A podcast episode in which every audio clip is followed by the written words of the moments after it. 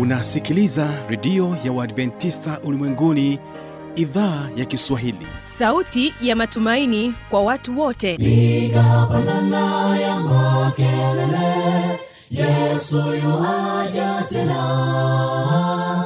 Ipata sauti imba sana yesu yuaja tena. Anakuja anakuja yesu yuaja tena. Hii ni sauti ya matumaini kwa watu wote. Inayokujia kupitia redio ya Waadventista ulimwenguni awr toka kila kona ya dunia tunasikia vita njaa maafa hivyo washiria marejeo ya mwokozi. Piga panda ewe mlinzi yesu yuwaja tena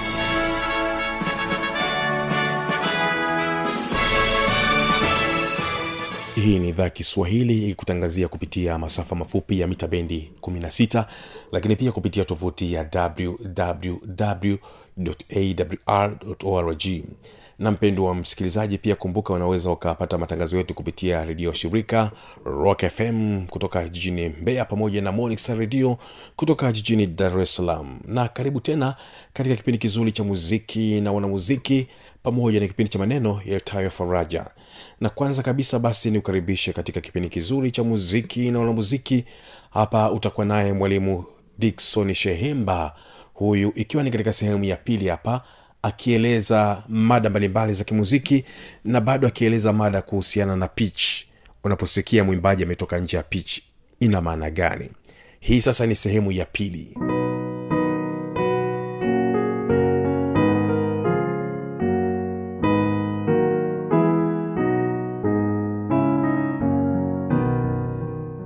tuangazie tena sababu ambazo zinafanya mtu aimbe nje ya pitch. Ziko nyingi lakini mimi leo kwa haraka haraka kwa sababu ya haraka na muda nitakutajia mbili. Sababu ya kwanza ni kuimba bila kusikilizana vitu viwili sauti inayotoka pamoja na sikio. Kuna mazoezi rasmi ya kutreni sikio ili liweze kupata ushirikiano mzuri na sauti yako inayotoka. E, kwa sababu mtu kama hafiki pichi vizuri na maana hajisikilizi. Do labda inaelekeza imbe hivi. Do. Lakini yeye sauti yake sikio lake wala halijaji kwamba ameimba do. Lenyewe lina nani tu yanawezekana ameambia labda imbe do alafu anaimba do do do do. Sasa huyu mtu hana hana usikivu kati ya sauti na sikio. Kwa hiyo kuna inatakiwa sasa afanyiwe training huyu mtu ya sikio na training ya sikio ipo kitaalamu. Kuna software unaweza ukatumia inaitwa earop ukielekezwa na wataalamu tukikuelekeza hiyo e, unaweza ukachukua muda mfupi ukaimprove pitch yako. Usiwe tena na haja mtu unaimbaimba anakwambia "Eh, unaimba nje ya pitch? Unaimba nje ya nini? Ah, ah unakuwa una, unafika katika vile viwango ambavyo ni standard. Japo kama alivyowambia mara, mara ya kwanza kwamba hakuna anaimba asilimia mia moja lakini at least unafika sasa katika standard ambayo mtu akikusikiliza na sikio la kawaida hasikii kama unahama hiyo ni sababu ya kwanza. Sababu ya pili ambayo inasababisha watu kuimba nje ya pichi ni kutokuchukua mazoezi ya kuimba ni kutokuimba kwa muda mrefu. Usipoimba muda mrefu sauti yako inakuwa pichi yako inahama sauti inalegea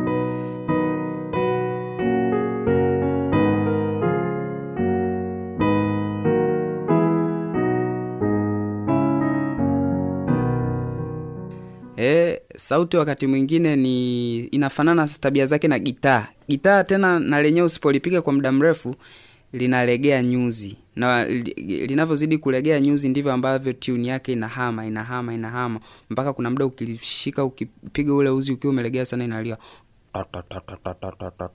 Lakini ukilikaza na ukilituni ukilituni inalia. Mpaka pale kwenye tuni ambayo utakuwa unataka. Sasa sauti na yenyewe ni kitu ambacho sio permanent sana. Pichi. Pichi sio permanent. Kama ambavyo nimewambia tabia zake sio kitu permanent huwa kinahama. Kwa hiyo hii sasa ina, ina, inagusa watu wawili. Kuna kuna watu wawili. Kuna mtu ambaye labda alikuwa anaimba hapa katikati akakaa muda mrefu hajaimba huyu pia usije ukajidanganya ukaja ukaimbia uzoefu wako kwa sababu kipindi kile tulikuambia ulikuwa unajua kuimba au ulikuwa katika pitch range nzuri na sasa hivi hujachukua mazoezi uka- ukadhani kwamba uko pale pale. Hapana. Japo wewe mwenyewe pia unaweza usijidhani kwamba umeha, ume, umehama pitch range lakini kitaalamu kabisa kiprofessional hiyo kama ulikuwa uchukui mazoezi wala huimbi utakuwa umehama utakuwa unahama tu pitch hauwezi ukawa katika ubora wako kama ule wa kwanza. E, mtu mwingine ambaye anaweza asiwe katika ubora ubora sana katika pichi ni nani? Mtu ambaye ajie kuimba kabisa. Ndo anakuja anaanza kufundishwa namna ya kuimba. Umri ukiwa umeenda. E, atafundishwa lakini hatafikia katika kile kiwango sana kuna kausumbufu fulani hivi tutakapata katika kumfundisha. Japo akitilia nia na mkazo ataweza. Kwa mfano hii nitolee mfano kwa watu tunaoendesha baskeli mtu ukimfundisha baskeli na miaka themanini eh? anaweza akaweza anaweza akaendesha lakini si kama ambavyo eh, ata utamfundisha mtu mwenye miaka kumi na miaka ishirini ile comfortability ya kufanya hicho kitu eh, ya kuimba au kuendesha ile baskeli kwa hizi eji mbili ambazo nimewambia itakuwa ni, ni tofauti. Sasa hiyo nimeelezea kitaalamu. Sijamaanisha kwamba watu wenye umri mkubwa ambao hawajui kuimba kabisa wasiimbe na wala siwakatishi tamaa inawezekana na inawezekana na hata hivyo ni vizuri watu wote wamwimbie mungu kwa sababu pia biblia inaelekeza watu wote wamsifu mungu. Hajasema tu watu wanaofika pichi amna wote wamsifu mungu. Lakini kitaalamu sasa hii inakuwa uh, utaimba lakini sio kama huyu lakini imba. Utaimprove ukichukua mazoezi ya sana ya sana. Utahitaji mazoezi mengi ya kukaa kwenye hiyo program uliokwambia hii ya rope au au kama huna program na miundombinu ya kompyuta hata wakati mwingine simu kuna tuna ambazo zinaweza ikakusaidia uka, uka improve au mazoezi ya kienyeji. Huna vyote viwili huna kompyuta huna smartphone. Kuna mazoezi ya kienyeji ambayo pia unaweza ukayafanya na ukaimprove pichi yako kwa eji yoyote ile uliokuwa nayo uka na ukaweza ukaimba uka, uka, uka, ukaimba vizuri. Hizo ndio sababu kuu mbili ambazo leo nimeona nikusogezee ambazo zina kufanya mtu uh, usimbe katika, pi, katika pichi. Ziko nyingi lakini kwa sababu ya muda leo tuishie hapo kwenye hizo mbili. Sasa uh, ni mazoezi gani ambayo unatakiwa kufanya ili uweze kuimprove pitch range yako? Eh, uweze kuimba katika pitch au katika toni katika tuni ile ambayo tunaitaka au inahitajika kwa wakati huo uimbie. Kuna mazoezi eh, una, yako mengi lakini leo nitakuonyesha baadhi uh, ukihitaji mengine na zaidi tunaweza utachukua mawasiliano yangu tutawasiliana naweza nikaa kuelekeza kuelekeza namna gani uh, unaweza kuimba katika pichi nitataja mawasiliano yangu hapo baada ya kipindi hiki. Uh, kuna kuna hili ambalo nadhani wengi wanakuwa wanalifanya. Eh, kwa, mfano. Do re mi fa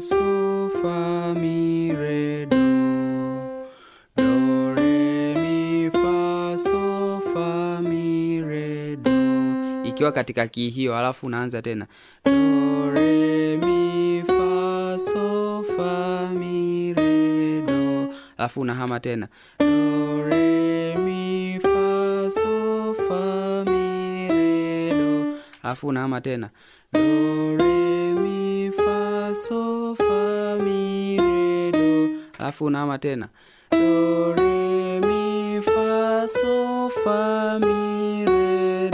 alafu unaama tena. Do re uh, isikatokea unaambiwa wimbe do alafu unaimba do do do. Ah, hapo unakuwa unahama lakini do re mi fa so fa mi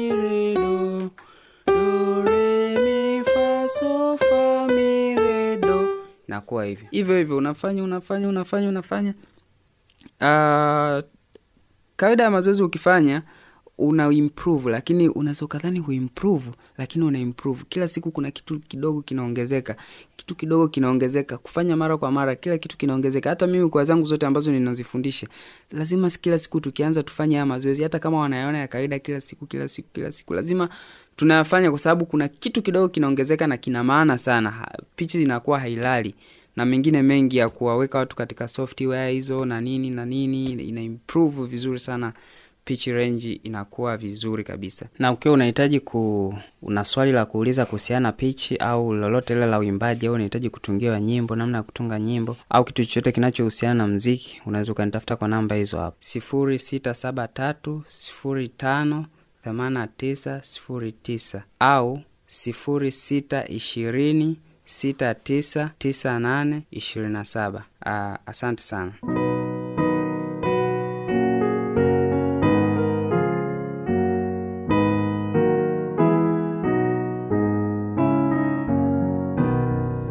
mpendwa msikilizaji inawezekana ukawa na maoni mbalimbali changamoto swali tujuza kupitia anuani hizi hapo zifuatazo.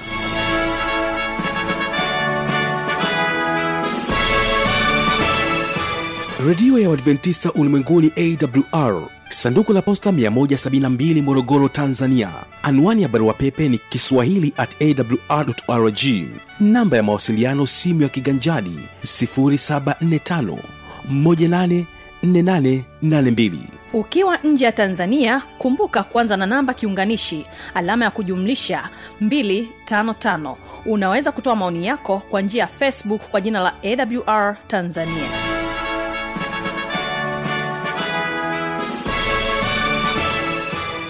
Karibu tena katika sehemu ya pili ya vipindi vyetu siku ya leo ni kipindi cha maneno yaletayo faraja na hapa utakuwa naye huyu ni mwinjilisti jafeti hosea mwashilindi anakuja na somo ambayo sema kwamba shujaa wa siku za mwisho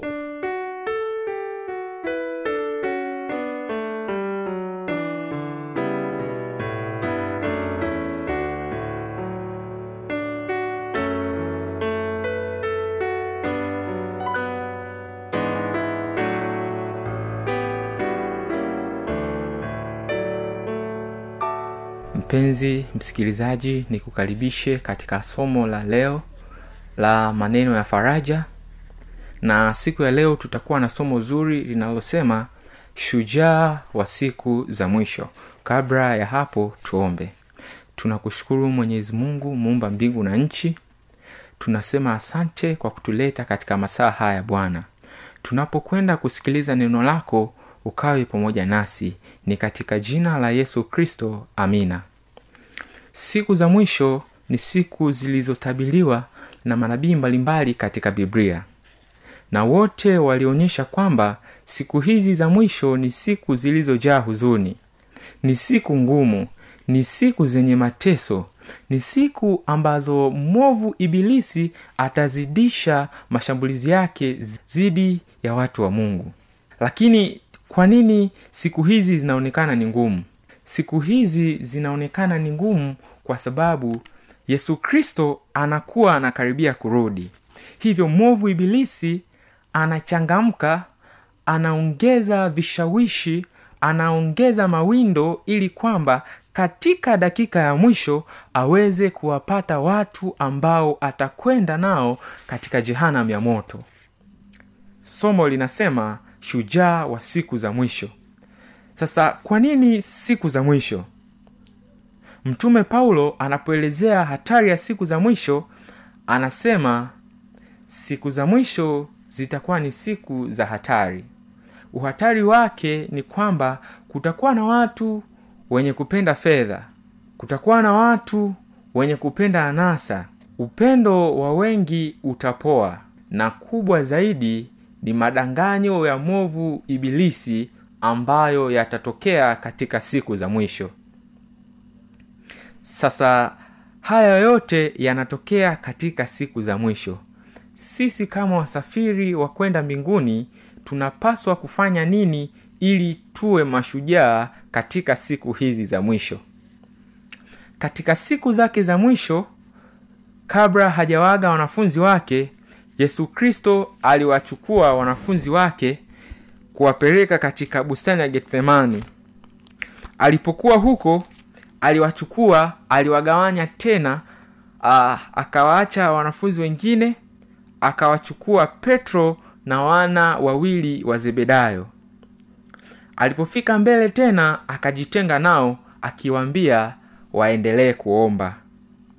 Yesu kristo anatupatia sili ya nini tunapaswa kufanya ili tuwe mashujaa wa siku za mwisho katika kitabu cha mathayo 26 mstari wa 41 anasema akawajia wale wanafunzi akawakuta wamelala akawaambia petro je hamkuweza kukesha pamoja nami hata saa moja?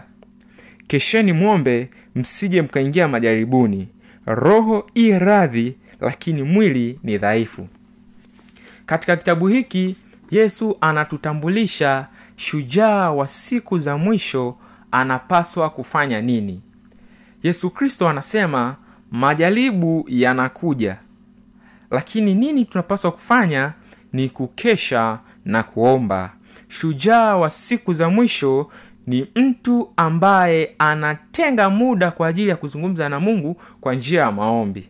Sasa tuangalie sababu chache kwa nini tunapaswa kuomba jambo la kwanza kwa nini tunapaswa kuomba ni njia ya kushinda majaribu. Na funzo hili tunalipata kutoka kwa yesu kristo. Katika kitabu cha mathayo 4 tunaona yesu kristo baada ya kubatizwa alikwenda kufunga jangwani siku arobaini. Zile siku arobaini ambazo yesu kristo alizifunga zilimpa uzoefu wa kuyashinda majaribu ya movu ibilisi wakati mwovu ibilisi anakuja na kumjaribu yesu kristo kwa sababu alikuwa amekwisha kuungana na mungu kwa njia ya maombi aliweza kuyashinda majaribu yote ambayo mwovu ibilisi aliweza kumpatia. Vile vile kama wanadamu ambao sisi uwezo wetu hauwezi kulingana hata kidogo na kristo yatupaswa kuomba kwa nguvu kwa nguvu ili tuweze kupata nguvu ya kumshinda mwovu ibilisi anapotujia na majaribu mbalimbali. Lakini kwa nini tuombe? Jambo la pili ni tafsiri sahihi ya maandiko hupatikana kwa kuomba. Mitume mbalimbali walionya kwamba nyakati za mwisho watatokea watu ambao watafundisha kinyume na maandiko ya mwenyezi mungu. Na watatumia biblia zetu ambazo tunatumia kuyapotosha maandiko. Hivyo kumbe tafsiri sahihi ya maandiko inapatikana kwa kuomba.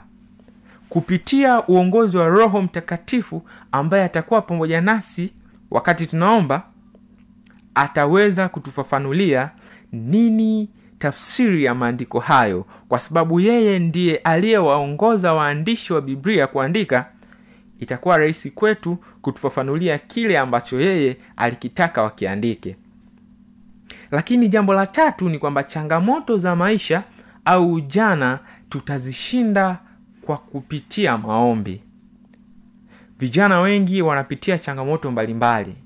changamoto katika mahusiano changamoto katika uchumi changamoto katika mahusiano na wanajamii wengine changamoto za madawa ya kulevya hizo zote zitatatuliwa kupitia maombi ya dhati ambayo mwombaji ataweza kuomba kwa mwenyezi mungu. Lakini mwovu ibilisi anaelewa nini kuhusiana na watu ambao wanaomba kila siku na kujikabidhi mikononi mwa kristo? Uh, katika kitabu cha maombi ukurasa wa 27 kuna maneno ya kuvutia ambayo anasema kuna nguvu kubwa katika maombi na adui yetu anatafuta kututenga mbali na mungu. Kumbe mwovu ibilisi analijua hili kwamba shujaa yeyote wa siku za mwisho atapatikana kwa kuomba. Na anachokifanya anataka sisi tujitenge mbali na maombi ili tukose nguvu. Na kuna mjumbe mmoja aliwahi kusema kwamba sisi hatuna nguvu lakini kitu cha ajabu hatutaki kuomba. Ni kitu cha hatari. Badala yake itakuwa ni kupotea. Lakini pia usiache mawazo ya shetani ya kutenge na maombi. Shetani kazi yake ni moja. Kukukatisha tamaa kwamba maombi yako hayatajibiwa. Akitutumainisha aki, aki, aki kwamba sisi tunaweza kuyashinda majaribu kwa nguvu zetu wenyewe hatupaswi kuomba. Mbona inawezekana ukasoma biblia ukaelewa? Kwani lipi lililo gumu? Ukijua kusoma unaweza ukasoma na ukaelewa. Kumbe anachokitaka ni kupitisha madanganyo yake sisi tushindwe kulielewa neno la mungu na tushindwe kuhimili katika majaribu anayotupatia. Lakini unapaswa kujua kwamba maombi yanatuunganisha na mungu na kumweka yesu upande wetu na kutupatia nguvu mpya kuishinda dunia kuishinda miili yetu na kumshinda mwovu. Lakini tunapochopaswa kujua ni kwamba mungu hatulazimishi kuomba. Lakini tunapoomba na kuunganishwa naye mungu atatuwezesha sisi tuweze kuyashinda majaribu. Kama ambavyo mwenyezi mungu anawashindia wanaoomba ndivyo ambavyo hata washindia ambao hawaombi. Na miongoni mwa kitu ambacho mwenyezi mungu kwa kuwa ni mwingi wa rehema anakiheshimu ni suala la uchaguzi. Mtu yeyote ambaye hatamchagua mungu hatashughulika naye.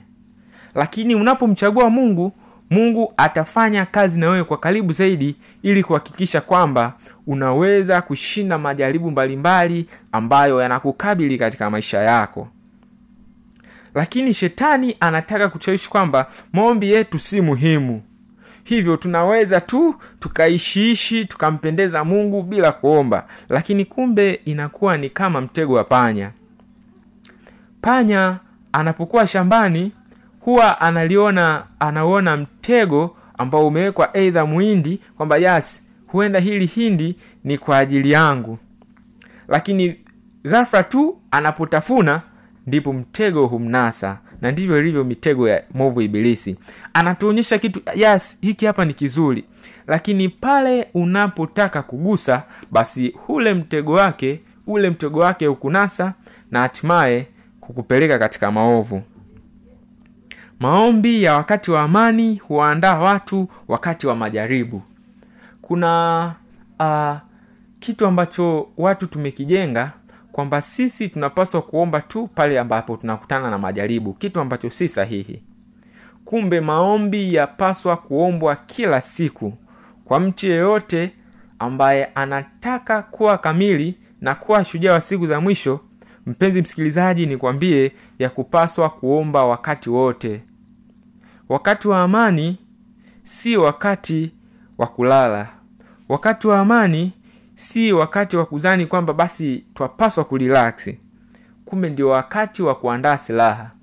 Nchi mbalimbali duniani tunaona zinatengeneza silaha wakati ambapo hakuna hata vurugu. Katika dunia ya leo kuna nchi ya korea kaskazini. Haina vurugu au haipo katika vita lakini tunaona kila siku wanatengeneza silaha. Kwa nini wanatengeneza silaha kwa sababu wanajua katika saa wasiodhani adui aweza kuingia. Na adui anapoingia maana yake ni wakati wa kuzitumia silaha ambazo wao walizitengeneza wakati wa amani. Hivyo vile vile kwa sisi wa kristo yatupasa tuombe kwa nguvu wakati wa amani ili majaribu yanapokuja yatukute tukiwa na nguvu kamili ya kuweza kuyakabili. Hakika tukifanya hivyo mwovu ibilisi atashindwa atashindwa na atashindwa kabisa. Lakini vita yetu si vita juu ya damu na nyama na hili twapaswa kulijua kwa sababu vita yetu si ya damu na nyama sisi twapaswa kudumu katika maombi. Tunapaswa kudumu katika maombi kwa sababu kama vita yetu si ya damu na nyama ni kwamba nguvu inayotakiwa kutumika si nguvu yetu na kama si nguvu yetu maana yake yuko mwenye nguvu ambaye sisi tunapaswa kumwomba ili aweze kutuegemeza. Mwisho wa siku tutafanyika mashujaa wa siku za mwisho. Na hatimaye tutaandaliwa kwa ajili ya kumlaki yesu kristo anapokuja kwa sababu hakuna yeyote ambaye atamwona mungu asipokuwa shujaa. Na sisi kama mashujaa wa siku za mwisho tunapaswa kujikita katika maombi kama silaha pekee ambayo itatuandaa sisi dhidi ya majaribu ya mwovu ibilisi kutupatia nguvu ya kuweza kusonga mbele katika kipindi hiki. Mtunzi mmoja wa nyimbo na tenzi anaitwa george heath na lowell mason aliwahi kuandika nyimbo inayosema kesha roho yangu. Mpenzi msikilizaji naomba nisome kidogo maneno ya bwana loel mason katika tenzi yake hii.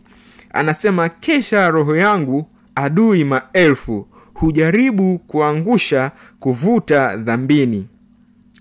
Anasema ukeshe uombe ili usishindwe. Fanya vita kila siku omba msaada. Anamaliza kwa kusema kushinda ni bado. Ulinde silaha. Usiache kupigana hata unataji hivyo ni kuage kwa kusema kwamba usiache kupigana hata unataji.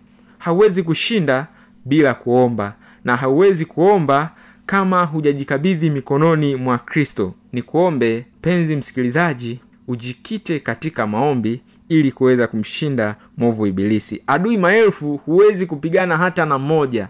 Huwezi kupigana hata na mmoja.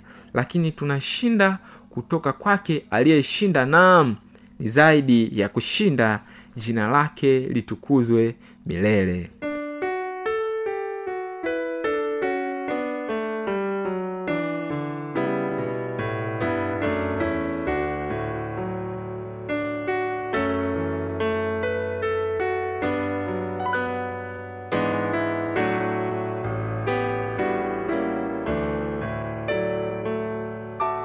asante sana mwinjilisi jafet hosea mwashilindi.